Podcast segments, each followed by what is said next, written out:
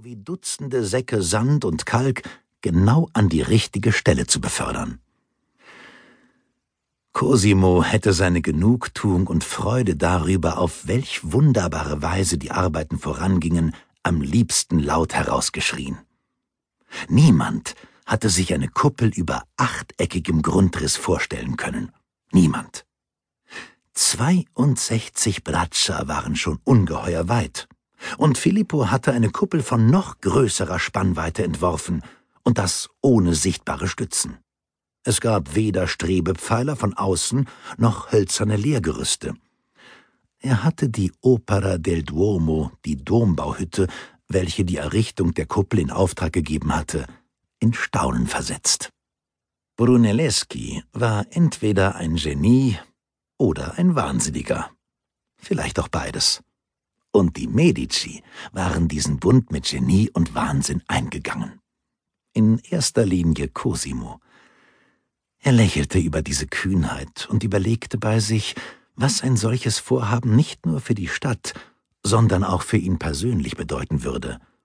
Wenn man noch in Betracht zog, was da oben vor sich ging, gab es guten Grund vor Begeisterung außer sich zu sein, insbesondere wenn man sah, wie der Bau beständig Fortschritte machte, eine Art verrückt gewordener Turm zu Babel, an dem an allen Ecken und Enden unzählige Gewerke beteiligt waren.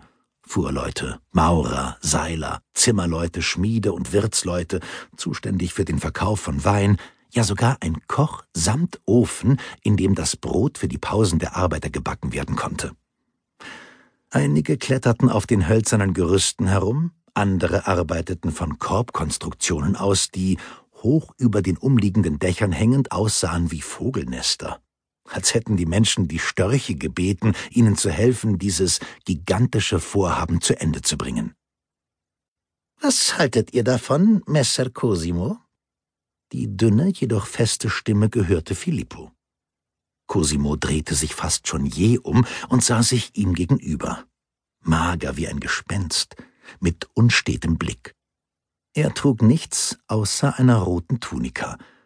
In seinem direkten Blick lag eine Mischung aus Stolz und Feindseligkeit, die seinem rebellischen und unbezähmbaren Charakter entsprach. Ein Blick, der von einem Moment zum anderen weich werden konnte, wenn er einem großen Geist begegnete. Cosimo wusste nicht, ob er sich zu dieser Schar zählen durfte. Aber es stand fest, dass er der Erstgeborene Giovanni di Medicis war, des Stammvaters der Familie, die die Finanzierung und die Umsetzung des Bauvorhabens ohne Vorbehalte unterstützt und Brunelleschis Bewerbung am stärksten befürwortet hatte. Wunderbar, Filippo. Ganz wunderbar, antwortete er, jederzeit bereit, dem andächtigen Staunen Ausdruck zu verleihen, das in seinem Blick lag. Ich hatte nicht zu hoffen gewagt, solche Fortschritte zu sehen. Wir sind noch weit vom Ziel entfernt, das möchte ich nicht beschönigen.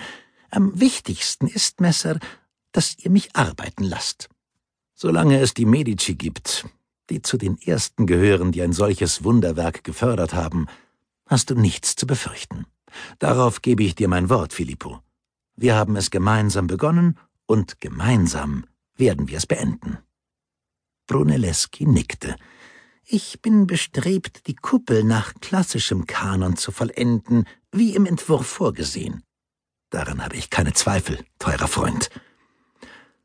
Während er mit Cosimo sprach, huschte Philippus Blick in tausend Richtungen. Zu den Maurern, die den Mörtel anmischten und Stein auf Stein setzten, dann zu den unablässig hämmernden Schmieden, schließlich zu den Fuhrleuten, die unten auf der Piazza säckeweise Kalk herankarten. Mit der linken umschloss er ein Pergament, auf welchem er eine der zahlreichen Arbeitsskizzen festgehalten hatte. In der rechten hielt er einen Meißel. Was zum Teufel er auch damit vorhaben mochte. So unvermittelt wie er aufgetaucht war, verabschiedete sich Brunelleschi mit einem knappen Nicken und verschwand wieder im Gebälk und der Konstruktion der Innenkuppel, wie verschluckt von diesem kolossalen Werk, in dem es vor Leben und Kraft nur so brodelte. Cosimo blieb nur der beeindruckende Anblick der hölzernen Bögen, während die Winde unter vielfältigen Rufen unermüdlich Lasten emporhiefte. Da hörte er plötzlich hinter sich eine Schneid